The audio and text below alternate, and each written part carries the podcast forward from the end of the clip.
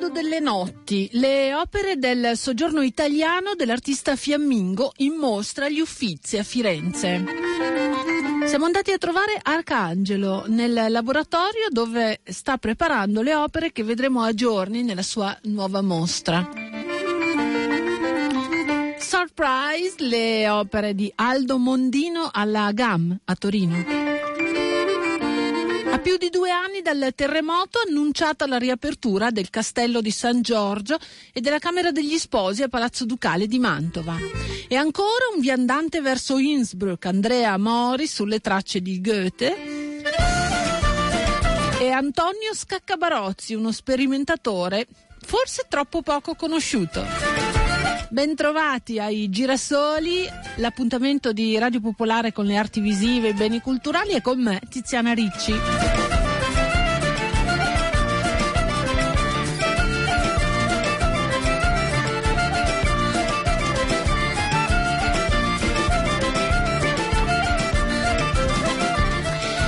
Allora, intanto un eh, caro saluto e eh, anche un ringraziamento alle ascoltatrici, agli ascoltatori, agli nostri abbonati che ieri pomeriggio hanno partecipato alla visita guidata che abbiamo organizzato alla Casa Museo Boschi di Stefano con la direttrice Maria Fratelli mh, mm, che ci ha illustrato le meravigliose opere contenute in, eh, nelle 11 stanze della casa. Eh, tra l'altro invito chi non l'avesse visitata a farlo L'ingresso è gratuito e si trova a Milano in via Ian al 15 ehm, e insomma andate a vederla perché in ogni stanza ci sono dei veri capolavori, questa collezione eh, di Casaboschi è veramente ricchissima, una parte al Museo del Novecento e eh, credo sulle 300 opere sono conservate in questo piccolo gioiello che sta in via Ian al 15. Ah, ecco, volevo ringraziare le ascoltatrici e gli ascoltatori perché ci hanno portato un sacco di matrici, hanno venduto i biglietti della lotteria. Ieri è stata una forma di sottoscrizione a Radio Popolare perché appunto l'ingresso era gratuito ehm, e, e, loro hanno, hanno fatto questa cosa molto bella che abbiamo apprezzato, ci hanno portato le matrici, hanno venduto tanti biglietti della lotteria. Grazie, grazie, grazie, grazie.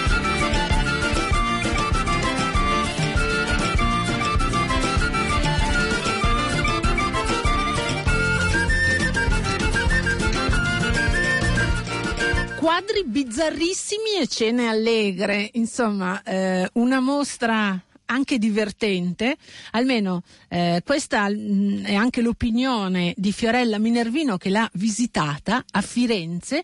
Eh, nelle gallerie per le mostre temporanee agli Uffizi. Una mostra ottima, seria, perché è fatta con grande preparazione, eh, l'ha curata eh, Papi, eh, Gianni Papi che è uno degli studiosi più seri che se ne occupa da, da, oltre dieci anni e il direttore degli uffici che è Natali e che devo dire che è stato che Antonio Natali che è una, una, bellissima mostra molto seria. Bisogna dire questo, i motivi di questa mostra che oltre a essere molto seria, studiata così, anche molto divertente perché ci sono gli aspetti eh, sia alle pale perché è stato famosissimo, poi vediamo i motivi veri della mostra, comunque c'è anche tutta questa parte delle cene allegre che ci racconta come il mondo sia sempre uguale, le mm. famose Insomma, cene eleganti di, di, Berlusconi non erano troppo diverse. È un aspetto godereccio dell'artista. Molto, erano le allegre brigate in queste taverne a Roma, perché in queste taverne a Roma dove c'era sempre la bella fanciulla, spesso la mezzana, poi questi che si divertivano, facevano scherzi e tutto.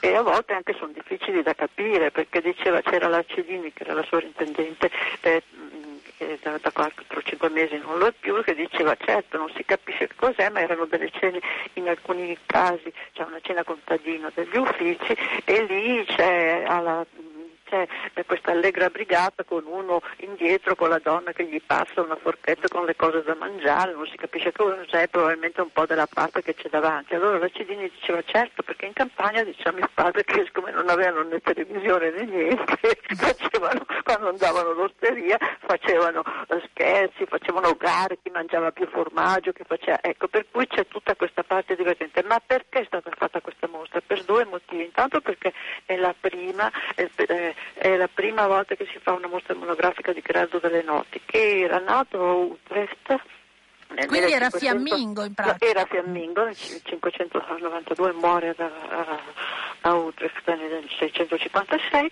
e la cosa importante è che viene da questa tradizione fiamminga, arriva a Roma proprio verso 610-11 che è quando c'è la rivoluzione di Caravaggio, per cui si trova in pieno luminismo, la capisce immediatamente questo gusto delle notti, per cui il suo nome che era eh, difficilissimo, Gerard van eh, Torstor, difficilissimo pronunciare, diventa Gerardo delle notti per, per come diventa subito famosissimo.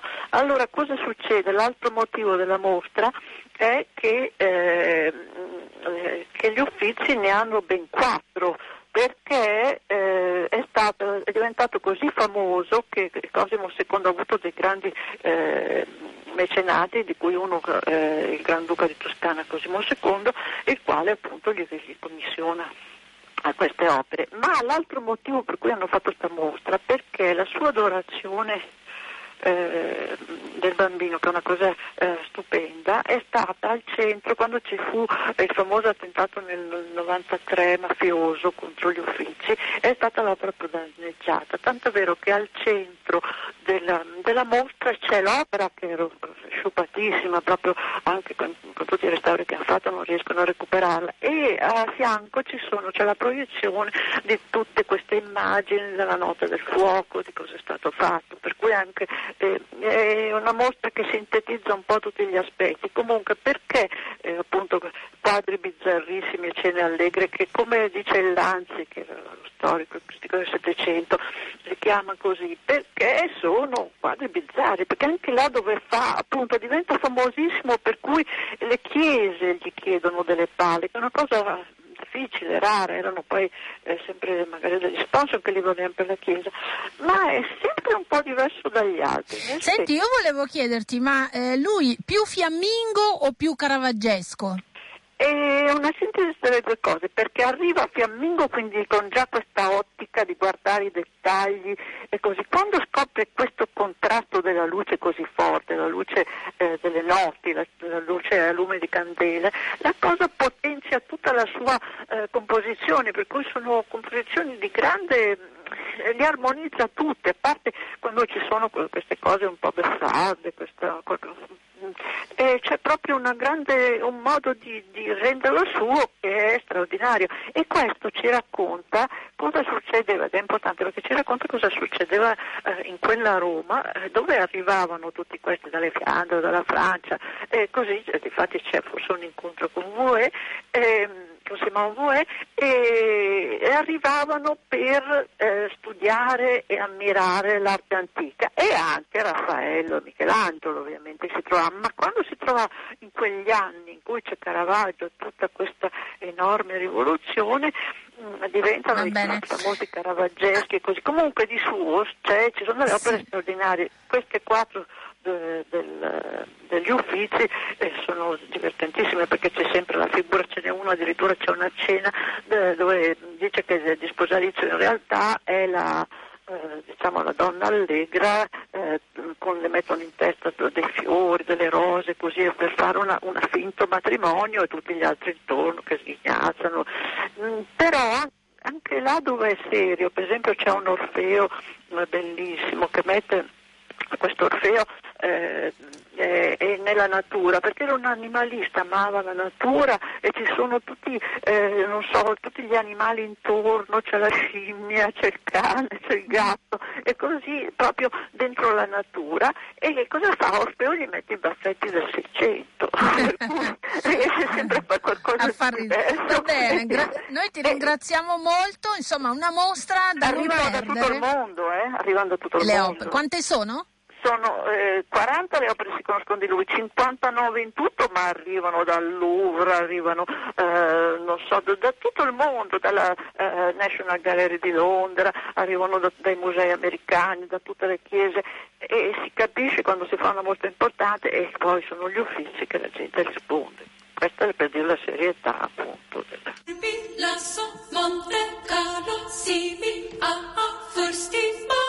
Aber Lama, Risti, Kota, Stockwein, Instigator, Rota, Solchi, Solchi, Allora, capito, questa è la mostra che vi consigliamo oggi, tanto è brutto tempo, salite su un treno, le frecce sono veloci e andate agli Uffizi a Firenze, alla Galleria degli Uffizi, a vedere i quadri bizzarrissimi e cene allegre di Gerardo Delle Notti, che comunque c'è fino al 24 maggio, quindi non c'è fretta. E, mm, dunque, tra l'altro lui si chiamava Gerrit van Onthorst. Nome difficile. Eh? Grazie allora alla nostra Fiorella Minervino.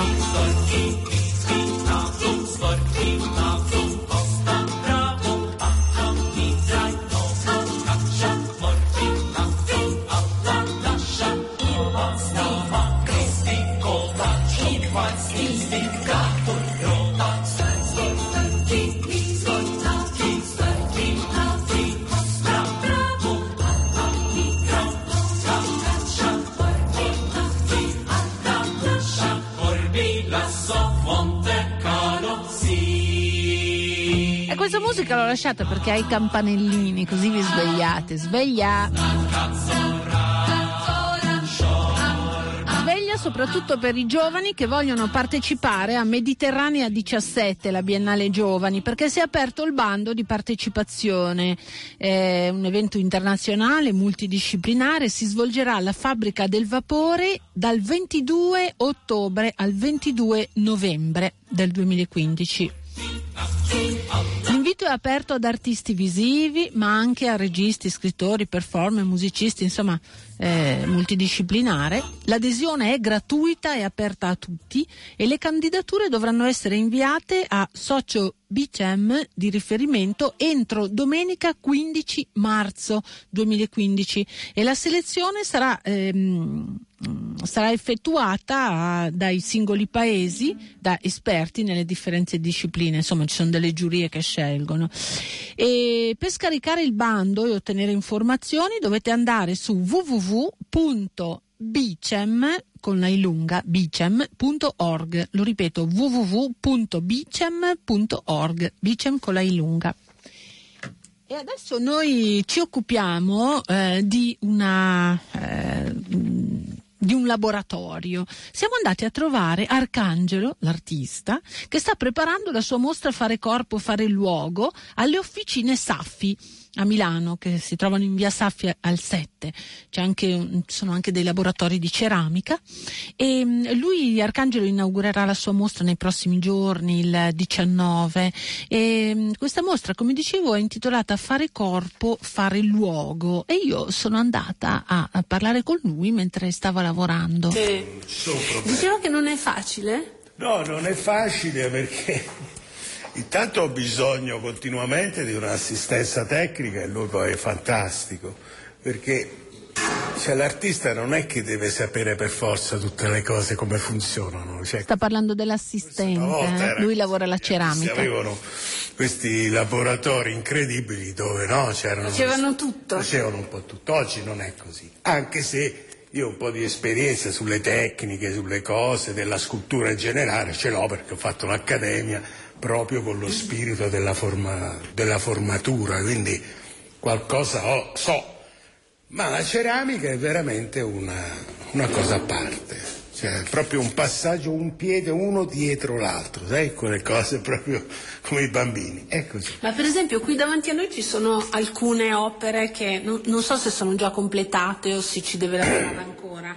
Perché Come dice la... il mio assistente. Lorenzo, finché non viene messo nel, nel, forno? nel forno, non sappiamo se... Sì, diciamo che questa qui che lei vede qua è una casa con dentro delle, dei personaggi. Case. Diciamo che sono tutte case, tutti dei contenitori che cioè come contenitori di preziosità io li chiamo, che possono essere i nostri sogni, le nostre paure, la nostra vita. Io eh, mi guardo attorno a me.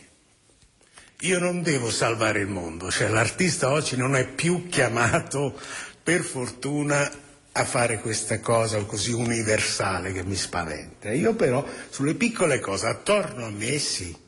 Allora queste sono delle figure che noi chiamiamo animelle, così giusto per avere un riferimento del sud.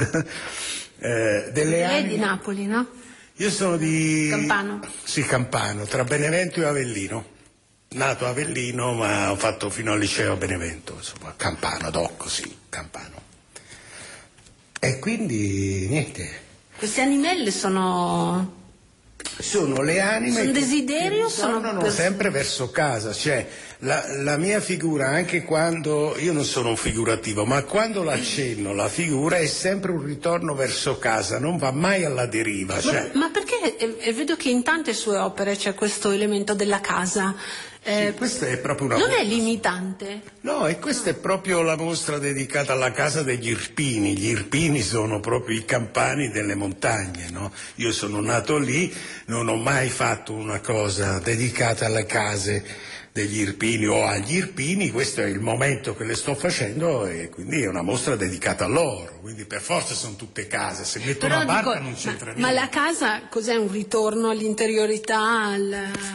La casa per me è tutto, cioè, eh, mm, eh, io partirei addirittura dalla stanza di Van Gogh, cioè la stanza che, che è comunque dentro a, alla casa è tutto, eh, si svolge la vita dell'uomo, quindi l'uomo è la centralità sempre, quindi la casa è comunque dentro l'uomo, insomma. È è sempre l'uomo il centro del mondo, io lo rimetto lì. Senta, ma e, e questi elementi, per esempio, là vediamo la definizione di un luogo, perché tra l'altro la mostra è intitolata Fare, fare corpo, fare il luogo, no? Sì, questa è una citazione, una, una, frase di Flaminio Gualdoni, quindi sì, fare corpo, proprio fare corpo e Insomma, fare luogo. Quel cioè. luogo però è sovrastato da una massa nera incombente e un po' minacciosa. Sì. Eh beh, insomma, quello che ci circonda non è sempre tutto, tutto fiori o tutte, cioè non è che l'uomo è circondato da eh,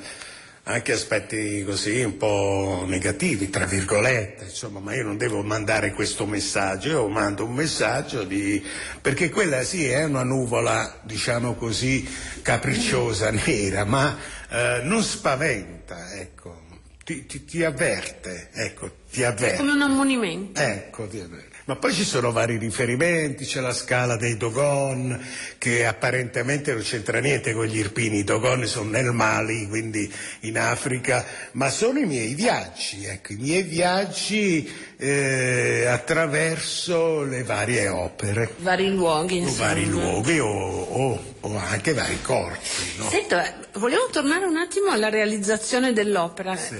Come nasce? Lei la pensa, eh, poi qui penso che, sì, che c'è intervenuto diciamo lei e poi cosa succede? Ma qui c'è un, anche un lavoro diciamo, eh, tra me e il mio assistente Lorenzo, cioè, mh, a volte lui le case le fa lui, non gli dico neanche come deve, deve fare la casa, eh? anche per me è una sfida trovare già una casa pronta e intervenire. No? Eh, ecco, io per esempio su questa eh, casetta qui che Lorenzo mi ha già preparato, lui dice dai, qui bisogna fare qualcosa, io ho già pensato a che cosa devo fare. Allora io qui semplicemente farò delle linee sottiline così, che vanno da una parte e dall'altra, due ne faccio, che sono le, le luminarie del, delle feste dei paesi del sud, no? Che è una cosa, un elemento tipico anche che è tipico, ma è tipico anche nella mia eh, storia eh, dell'arte, insomma, la mia piccola storia. Che per me eh, quando uso un colore, allora facciamo una cosa, allora io quando lavoro sulla tela e eh, ho bisogno dei colori, però magari mi è finito il rosso, come diceva Picasso, invece non ho il rosso uso il blu, me ne frego, no? È la stessa cosa un po' qui, cioè quando il, Lorenzo, l'assistente, mi dice questo colore viene così e mi fa vedere una cosa... Sì, come... perché la cottura cambia la tonalità. Eh certo, allora io più o meno dico sì, ok, ma si può mettere anche questo, cioè è un po' un gioco di, eh, di andare avanti pian piano, perché i colori qui sono diversi come nella pittura mia, diciamo, quotidiana che faccio.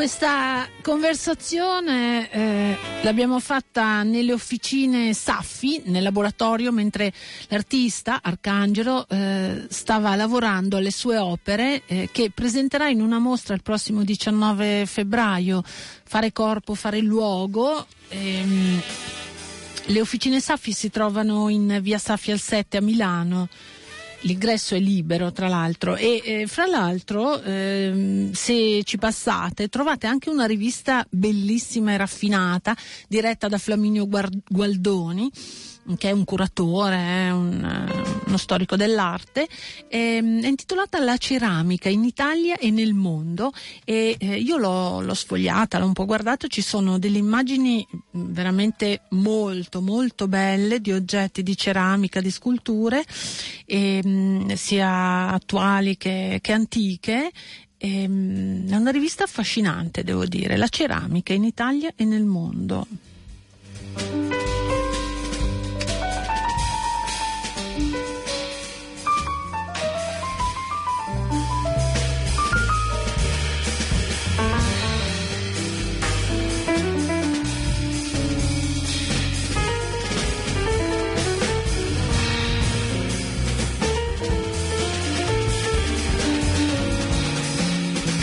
Mentre parliamo sta prendendo il via, o forse l'ha già preso. Ah no, comincia alle 9.30, quindi tra pochi minuti.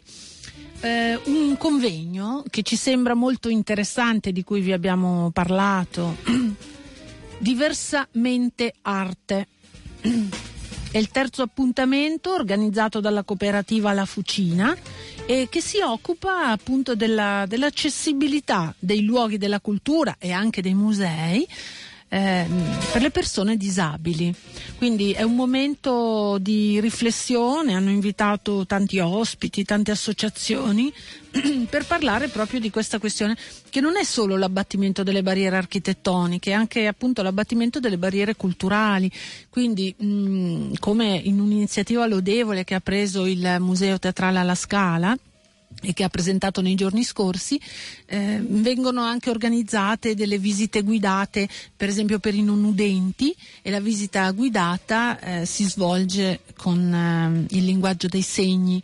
Eh, oppure insomma altre iniziative per rendere mh, mm, comprensibile, piacevole la, la, mostra anche per le persone eh, che hanno disabilità, per esempio eh, le persone non vedenti mh, mm, vengono organizzati dei percorsi tattili dove loro possono eh, toccare, non so, le sculture, eccetera. Quindi eh, il fatto che si rifletta su questo ci è sembrato una bella cosa. Il convegno si svolge per tutta la giornata a Ro, allo spazio Mast in via San Martino al 22.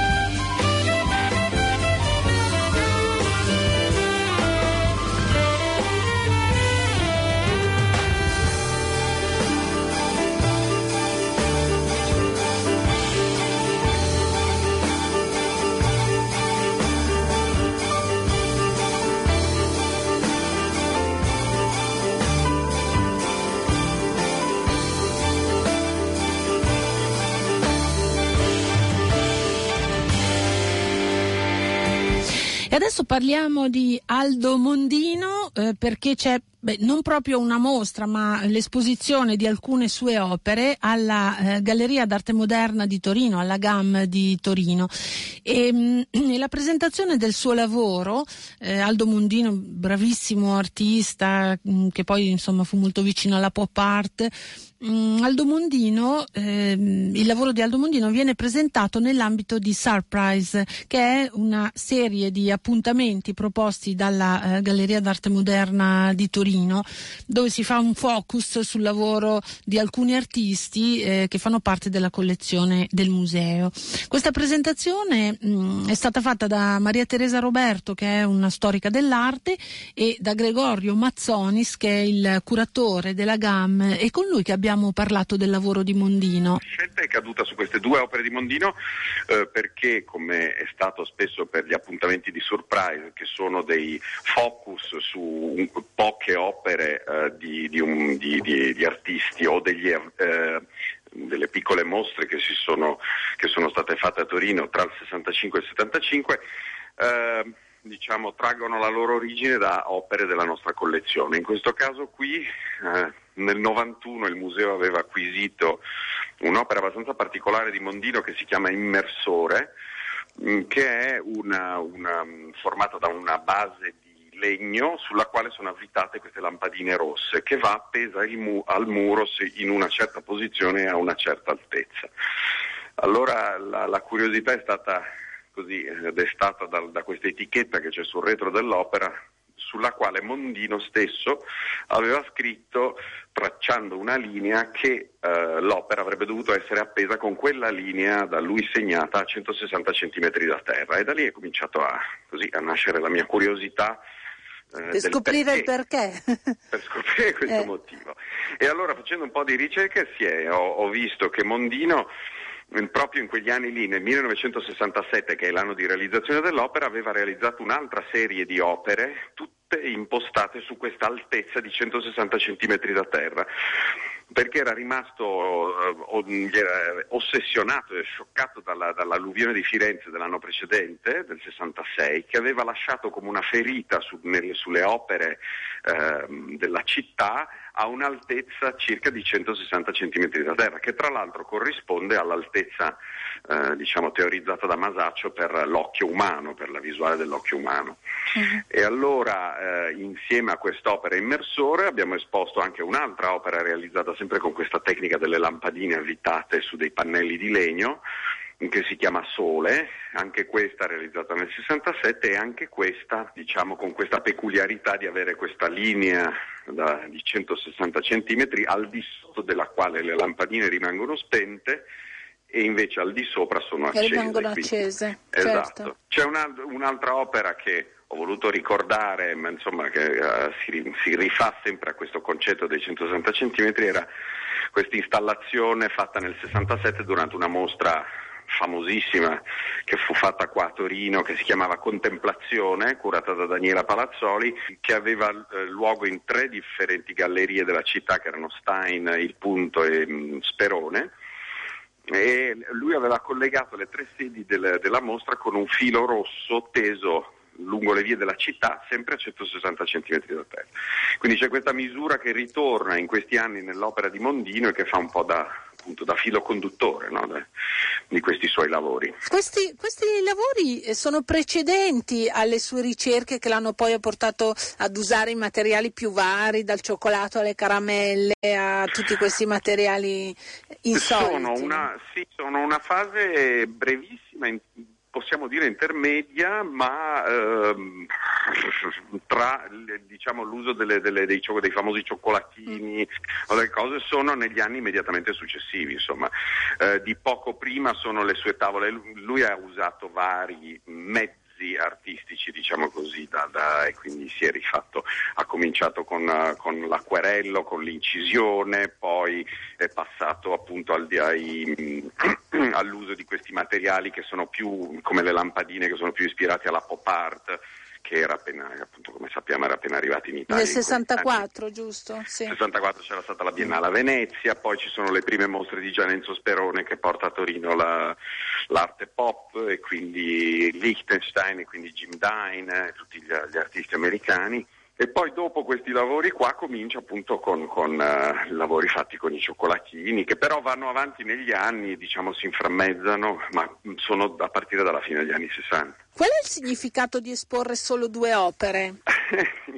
no, è perché, anzitutto perché sono le uniche due opere che lui ha eseguito co- con questa tecnica e poi l'idea appunto è l'idea stessa di questo ciclo di mostre che noi facciamo e che abbiamo chiamato Surprise che eh, innanzitutto è una, un'unica sala espositiva e quindi di volta in volta le opere possono essere da un minimo di una a sì, quattro. Ma è per valorizzare la vostra collezione? Sia valorizzare mm. la collezione, sia parlare di un particolare episodio che appunto è avvenuto a Torino Ricordo che il range temporale diciamo, di queste mostre è dal 65 al 75, l'arte sì. a Torino, quindi eh, di volta in volta può essere anche un'opera sola che serve da spunto per un approfondimento su una particolare situazione artistica, su una mostra, su un artista. Su Quindi una... va, va, un po' vista nell'ambito del, del ciclo, insomma. Mm. Esattamente, va un po' vista nell'ambito del ciclo, la, spesso, anzi il più delle volte,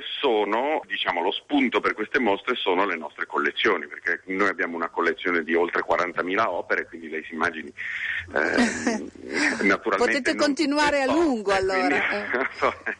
di, di, di, diciamo, di spunti ce ne sono parecchi, insomma e servono appunto per fare un focus su un artista o una mostra o un'opera e in questo modo approfondire, studiarla maggiormente. Allora, se volete conoscere questo aspetto del lavoro di Aldo Mondino, ehm, sono esposte le opere di cui ci ha parlato Gregorio Mazzonis, che ha curato l'installazione con Maria Teresa Roberto, sono esposte alla GAM fino al 7 aprile, quindi c'è anche tempo, e io vi ricordo che la GAM, che è la Galleria d'Arte Moderna, Galleria Civica d'Arte Moderna di Torino, si trova in via Magenta al 31.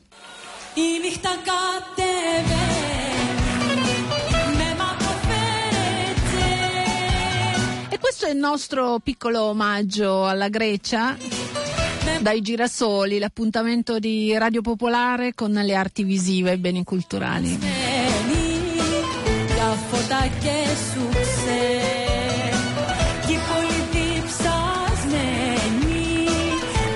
ataque sucede.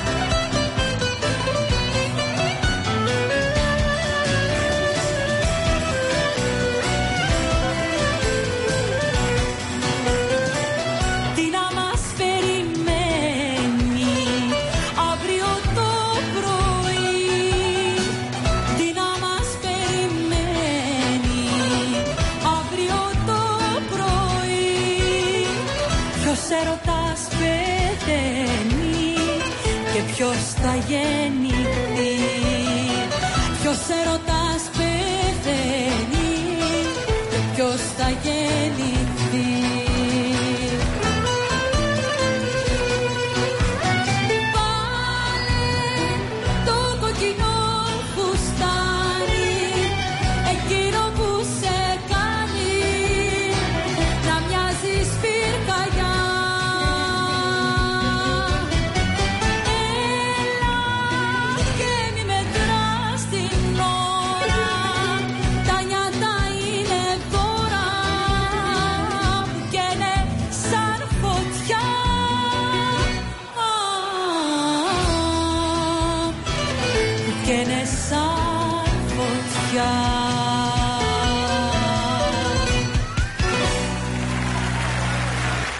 Ecco, e anche noi auguriamo alla Grecia di risorgere come è risorto Palazzo Ducale a due anni e mezzo dal terribile terremoto eh, che ha colpito quelle zone e anche Mantova.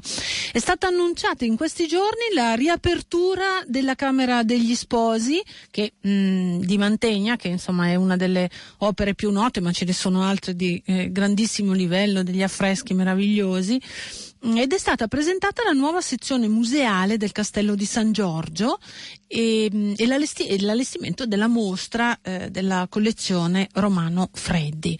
E, tutto quanto si aprirà, credo, se non sbaglio, il 3 di aprile, sì, il 3 di aprile al pubblico.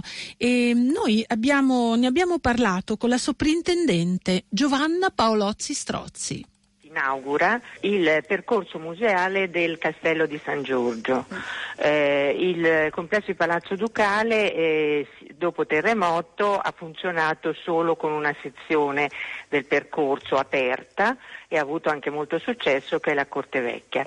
In questo caso ad aprile apriremo il Castello di San Giorgio consolidato dopo i restauri del post terremoto e presenteremo quindi un vero percorso museale perché per ora il Castello di San Giorgio è sempre stato un mero contenitore della Camera degli Sposi, la Camera degli Sposi assolutamente decontestualizzata dagli ambienti in cui si trovava. Quindi in questo modo noi, oltre alla Camera degli Sposi, eh, proponiamo il nuovo percorso eh, del Castello di San Giorgio. In che cosa consiste questo nuovo percorso? Ecco, consiste in questo, che tutto il piano nobile viene allestito e quindi quando si entrerà in castello, da, questa volta non lungo i corridoi interni eh, del complesso senza rendersi conto dove uno va o, o dove approda come era prima, ma si entrerà dalla piazza Castello, si entrerà proprio in castello, in castello di San Giorgio, e, fa, e lungo la, mm, eh, la, scala elicoidale raggiungerà, il visitatore raggiungerà il piano nobile. Il piano nobile entrerà prima nella Camera, voi sapete che comunque è contingentata, quindi si potrà fare questo percorso solo però ehm, prenotandolo per tempo. Sì, perché può, può, entrare solo un numero limitato di visitatori, certo, certo, vero? Certo, sì, sì. sì. è un, lume, un, numero contingentato per la conservazione, quindi più di tanto bisogna quindi prenotarsi perché le richieste sono moltissime e, e, quindi si passa alla Camera degli Sposi, dopodiché si entra nelle sale limitrofe che sono sale molto belle, eh, la sala dei soli, la sala di mezzo, la sala delle cappe, sono tutte eh, straordinariamente affrescate, eh, però mai eh, usate in quanto totalmente vuote. Invece in questo modo saranno allestite con eh, la straordinaria collezione Freddi che è stata data in comodato al nostro istituto per 12 anni. E, e, quindi questi, questi, pezzi straordinari, sì. rinascimentali, che richiamano tra l'altro proprio eh, la cultura gonzaghesca perché il suo proprietario ha voluto riportare a Mantova tutto il patrimonio in gran parte disperso in tutto il mondo, eh, quindi ha tanto più sapore e tanta più importanza perché molti pezzi ritornano proprio a casa. Senta, eh, per parlare del restauro, è completato oppure ci sono ancora delle parti da completare? Eh, dunque, eh, il restauro è completato per tutta la torre eh, dove insiste la Camera degli Sposi, che è la torre nord-est, che è costituita da tre piani tutta la torre è stata consolidata. Oltre la torre anche i corridoi che la congiungono alla torre opposta, la torre ovest, nord-ovest, eh, dove appunto insisterà la collezione Freddi. Eh, restano le tre torri, però mh, noi abbiamo eh, una, i fondi del mm. Ministero già eh, diciamo, finanziati di un milione e mezzo per cui si procederà, abbiamo già fatto anche eh, il progetto a cura della UAV di, di Venezia eh, e quindi dobbiamo solo incominciare anche in questo caso a fare il bando eccetera eccetera. Quindi mh, diciamo, stiamo operando anche in quel senso perché eh, naturalmente il castello non è fatto solo da una torre, certo. quattro, mm. quindi bisogna certo. entrare nel merito di tutte, però intanto questa parte che poi è quella diciamo, che può diventare museo perché il resto delle torri in gran parte non hanno decorazioni, sono ehm, più spoglie e quindi... Diciamo anche più facili da restaurare insomma. Anche, mm. Eh, oddio, facili da restaurare no perché sono almeno una è veramente molto molto malmessa ah. e poi c'è un un progetto. No, ma sai, mi riferivo agli affreschi, alle decorazioni. Sì, le decorazioni ce ne sono meno. C'è, quindi... c'è, un po' meno, però mm. abbiamo un altro progetto per sempre le altre torri che però si apre quando riusciremo a finire i lavori, che è quello di aprire un museo ai martiri di Belfiore, cosa a cui tengo moltissimo e che spero di certo. poter, insomma se non sarò io comunque chi mi succederà po- potrà eh, mettere in atto anche questa cosa che sarà molto bella, insomma, secondo me. Senta, questa riforma delle soprintendenze in che modo influisce? Avvantaggia ah, eh, diciamo... o danneggia? Guardi, eh, io eh, la riforma eh, la vedo come una riforma che era necessaria perché i musei non potevano restare dire, alla catena delle soprintendenze, almeno i musei importanti, quindi poi era un progetto eh, di, diciamo, di, lunga, di, di, lunga, gestazione perché ricordiamo eh, gli standard museali, se ne parla da 30 anni, quindi tutto sommato si doveva fare e mm, io trovo che sia una cosa fatta bene. Naturalmente ora bisogna metterla alla prova perché come tutte le cose innovative e nuove eh, vanno testate. Vanno quindi, rodate. Eh, non sarà eh. subito facilissimo, penso ci vorrà un po' di tempo, però insomma secondo me la via è quella giusta, eh, poi con tutti diciamo, i cambiamenti, un po' gli, gli ammorbidimenti che forse ci vorrà. Vedremo, vedremo, vedremo. come. Sì. Va bene. Senta, bene. allora possiamo dire alle nostre ascoltatrici e ai nostri ascoltatori che la Camera degli Sposi è riaperta per sempre, perché eh, è riaperta sì. per un periodo, poi ha chiuso. Sì, Però fatto... bisogna prenotarsi, giusto? Però è assolutamente necessario prenotarsi, sì. Eh beh, ci vuole pazienza, non si può entrare in troppi perché altrimenti il calore, il respiro, il vapore sciupano gli affreschi, vabbè, questo lo capiamo bene. Eh, quindi attenzione, se ci andate e tenete presente che se non avete mai visto Palazzo Ducale di Mantova, il Castello di San Giorgio, eh, lo dovete assolutamente vedere perché è non ho parole per descriverlo, è meraviglioso.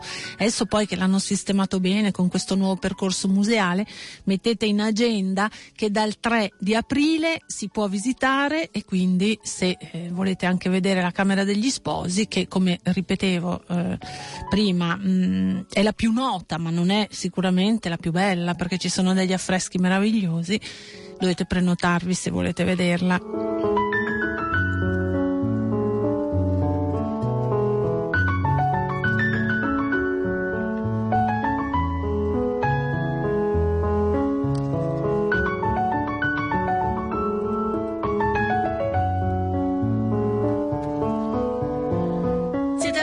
Dei Girasoli, eh, l'appuntamento di Radio Popolare con le arti visive e adesso io vi porto da Montrasio Arte a Milano, è una galleria storica che si trova in via di Porta Tenaglia a Moscova praticamente come zona e in questi giorni si è aperta una mostra molto bella, Icona per un transito, curata da Luigi Sansone e vengono presentate le opere di due grandi maestri del Novecento, Joseph Beuys, Joseph Beuys e Salvatore Scarpitta.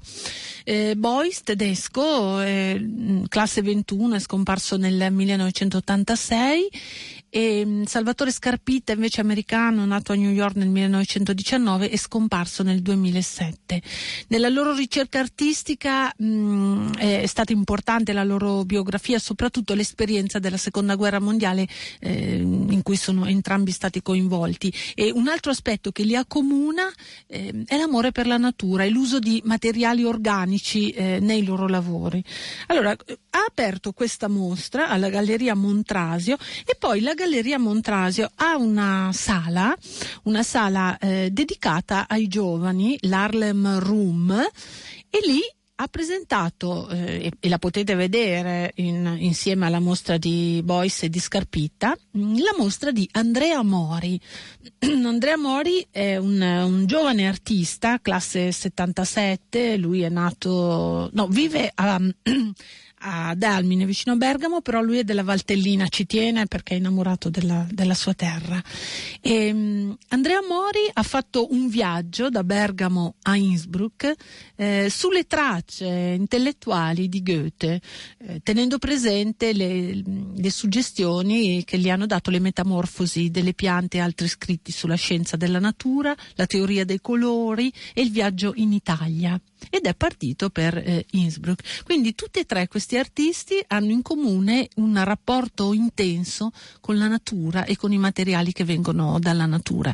E noi siamo andati a parlare con lui davanti ai suoi lavori. Andrea Mori.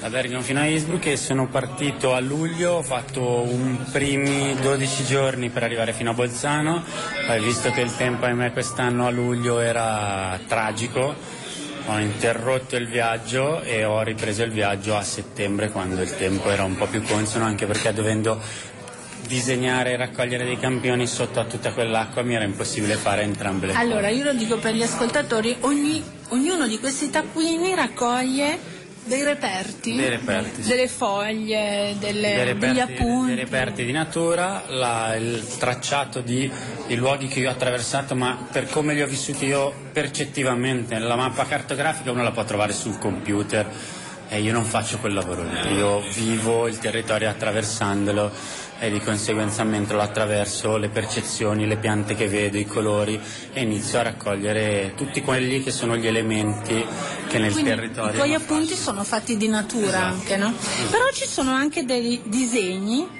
per esempio, qui ci sono le pietre sonanti, dove le hai trovate? Le pietre sonanti le ho trovate dopo Trento, mentre salivo verso un paesino e ho attraversato l'autostrada passando sotto al ponte dell'autostrada e in, sotto questo ponte c'era questa installazione di corde con queste pietre attaccate che con la vibrazione del passaggio dei camion si toccavano e iniziavano a suonare ed è stata una cosa meravigliosa. Per una volta non è stato solo il suono del, del, delle macchine. Sì, questo lo chiudo. Cioè, ogni taccuino si chiude, è una storia, giusto? Esattamente. È una storia e un posto. Esattamente. E lo metto qua, vicino a una, un'ampolla con dell'acqua No, sono tutto, sono? tutto, quello che c'è nelle ampolle sono i colori estratti dalle piante che io ho trovato lungo il mio viaggio, perché ripercorrendo in parte, nel senso dalle zone di Malcesine nel lago di Garda, perché per arrivare da casa mia fino a Malcesine l'itinerario l'ho architettato io, invece lì ho seguito l'itinerario di Goethe, avendo letto la teoria del colore, mi aveva incuriosito molto questo suo amore per i tintori come i maestri del colore, questa passione, questa idea che il colore si creasse dall'unione tra l'ombra e la luce. E quindi mi ha incuriosito molto questa cosa di andare a recuperare l'antico sapere dell'estrazione del colore dalle piante per poi utilizzare questi colori per tingere il tessuto fingendomi un tintore che non sono un po' come Goethe si era finto uno scienziato ma non era uno scienziato e non mi voglio paragonare a Goethe. Era quell'idea di creare una sorta di parallelismo ti ha dato una suggestione. Esatto mi ha dato una suggestione quindi è stato un lavoro tutto incentrato sugli elementi natura perché leggendo anche il viaggio in Italia di Goethe molto spesso si trovano gli accenni alle piante che lui incontra, piuttosto che alle tipologie di terra, piuttosto che alle tipologie di, di pietre, ha dei sapori, quindi anche per quello c'è il rinfresco che è tutto quanto incentrato, ogni cosa che viene mangiata man mano che viene proposta è come fare il viaggio perché all'inizio ci sono stati i formaggi e le bresole che vengono da casa mia e dove abiti, scusa? Io adesso ahimè nella Bergamasca, non perché di Nego la Bergamasca, ma sono perf- profondamente innamorato della Valtellina che è casa mia. Casa mia. Aprimi un altro taccuino, puoi? A preferenza, ma dove? Siamo, rimaniamo in Italia, andiamo in no, Austria? andiamo in Austria. Infatti qui c'è una tavola, si può aprire e si legge un altro pezzetto del viaggio, giusto? Esatto. Qui siamo in Austria, si sta parlando del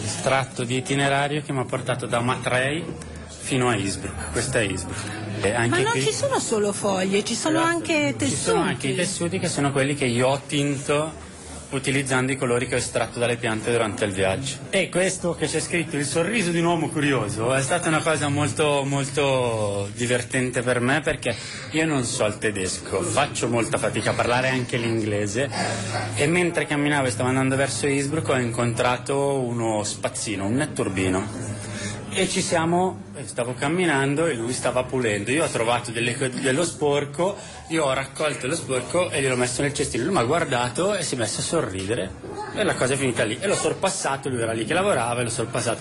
Dopo un attimo lui mi ha risorpassato e ci siamo rincontrati dopo tre quarti d'ora, lui era fermo in un altro posto che stavo ancora pulendo. Alla terza volta che ci siamo incontrati ha, mi ha fermato e ha iniziato a parlarmi in tedesco, però io non sapendo il tedesco, però prima di partire da una signora che conosce il tedesco mi ero fatto scrivere una decina di foglietti e su questi foglietti c'erano tutte delle frasi che potevo usare per comunicare con le persone. Quindi quando questa ha iniziato a parlarmi in tedesco io ho tirato fuori il biglietto e diceva mi dispiace, non so parlare il tedesco. E con raccontata tutta quanta la storia del perché stavo facendo questo viaggio, che stavo ripercorrendo l'itinerario di Goethe e questo netturbino ha letto questo fatto che stavo ripercorrendo l'itinerario di Goethe, mi ha ridato il biglietto, ha sorriso, mi ha abbracciato e mi ha augurato buon viaggio e sono ripartito e poi siamo arrivati a Innsbruck. Cosa hai imparato da questo viaggio che hai fatto in quanto tempo? In 18 giorni. In 18 gi- cosa ho imparato? Più che aver imparato scoperto, più che aver imparato qualche cosa, aver scoperto qualcosa, ho avuto la conferma della meraviglia di quello che ci attornia se abbiamo la capacità di renderci conto che siamo tutti quanti dei pedoni, ma ahimè l'abbiamo dimenticato, perché la lentezza il mondo è costruito sulla lentezza che è pari al nostro passo. Non siamo nati con un volante in mano e un sedile sotto al culo dalla pancia dei nostri genitori. Siamo nati con dei piedi e non li usa più nessuno e secondo me è una cosa, è una tragedia. Questa è un po' la, la mia visione. Andrea Mori, l'artista, e Adelaide Sant'Ambrogio è la curatrice della mostra. Ho curato questa mostra di Andrea e precedentemente ho curato anche le altre otto mostre che abbiamo eh, esposto in questa sede. La, Pro- la, Harlem Room è la project room della Galleria Montrasio Arte. Nasce dall'esperienza del progetto di residenza d'artista che Montrasio Arte aveva sostenuto, ha sostenuto, promosso e portato avanti dal 2007 a New York, nel quartiere di Harlem. Nel tempo, in 5-6 anni, si sono susseguiti una quarantina di artisti internazionali che hanno passato tre mesi in residenza residenza e hanno prodotto diversi lavori. Alcuni di questi artisti che hanno partecipato alla residenza li abbiamo esposti in Harlem Room, che è appunto la trasposizione milanese di, dell'esperienza americana. Che sta accanto all'altra parte della galleria sì. Dove c'è Scarpitta dove e c'è Boys. e Boys. Esatto, Quindi Mon- giovani accanto a grandi maestri. Esatto, perché Montrasio Arte è una galleria storica, nasce nel 1939 a Monza. Ora è la terza generazione di galleristi, eh, guidata da Ruggero e Francesca Montrasio. In particolare della loro galleria e della loro famiglia è proprio la, um, il fatto di mettere insieme giovani e artisti storici consolidati. La galleria si occupa di artisti attivi negli anni 50, 60, 70, mentre eh, ha portato avanti sempre un discorso di attenzione e di per eh, rivalutazione per i giovani artisti. E questo ci piace. Se volete vedere queste mostre c'è tempo fino al 3 di aprile ehm, alla Montrasio Arte, via di Porta Tenaglia all'1 a Milano in zona Moscova. Attenzione, è aperta solo dal martedì al venerdì, eh? quindi sabato e domenica no. Vabbè, fa niente.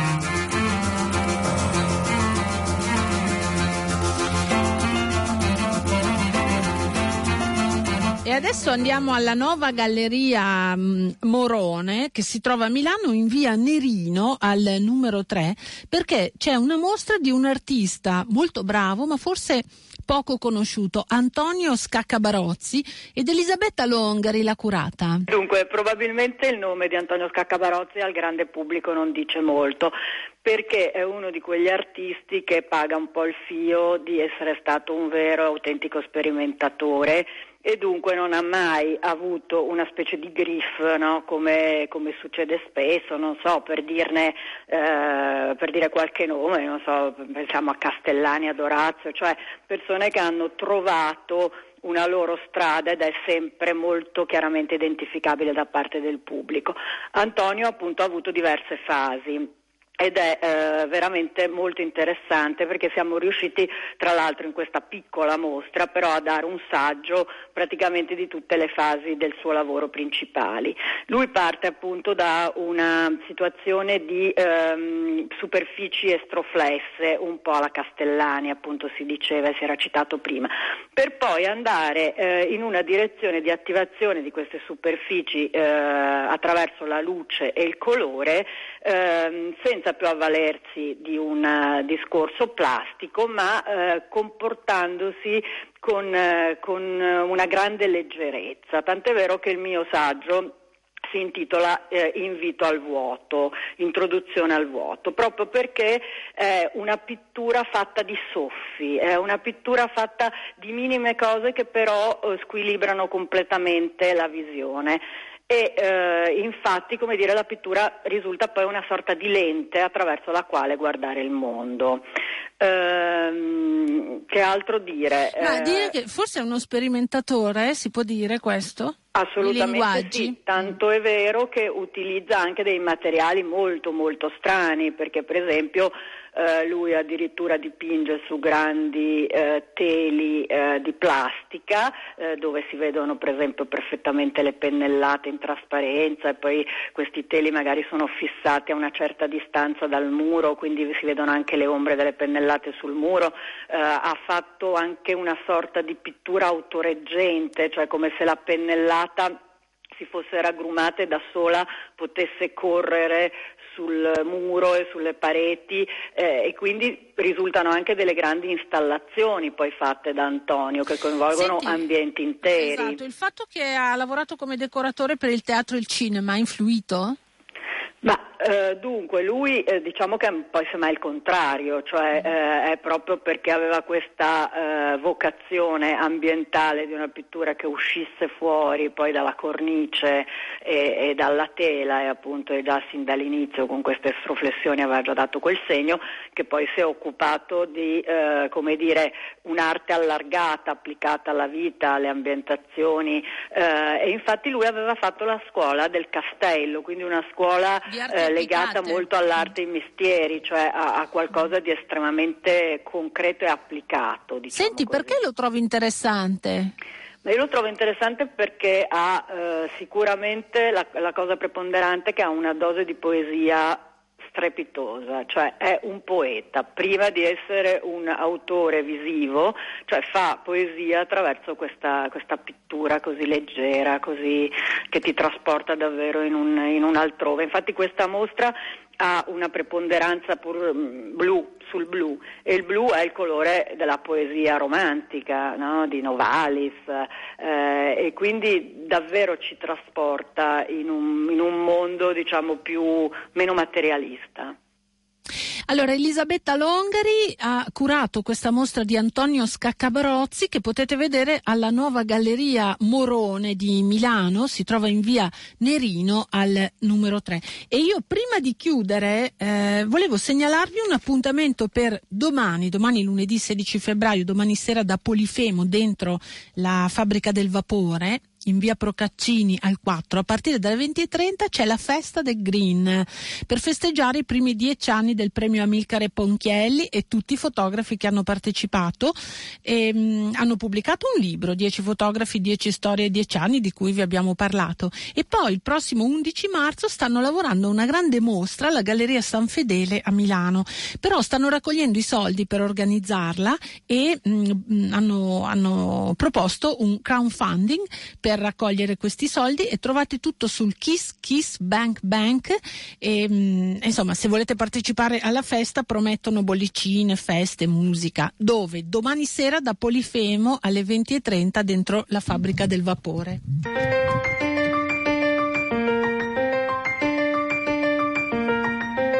E per oggi è tutto. I girasoli eh, vi dà appuntamento a domenica prossima, sempre dalle 9 alle 10.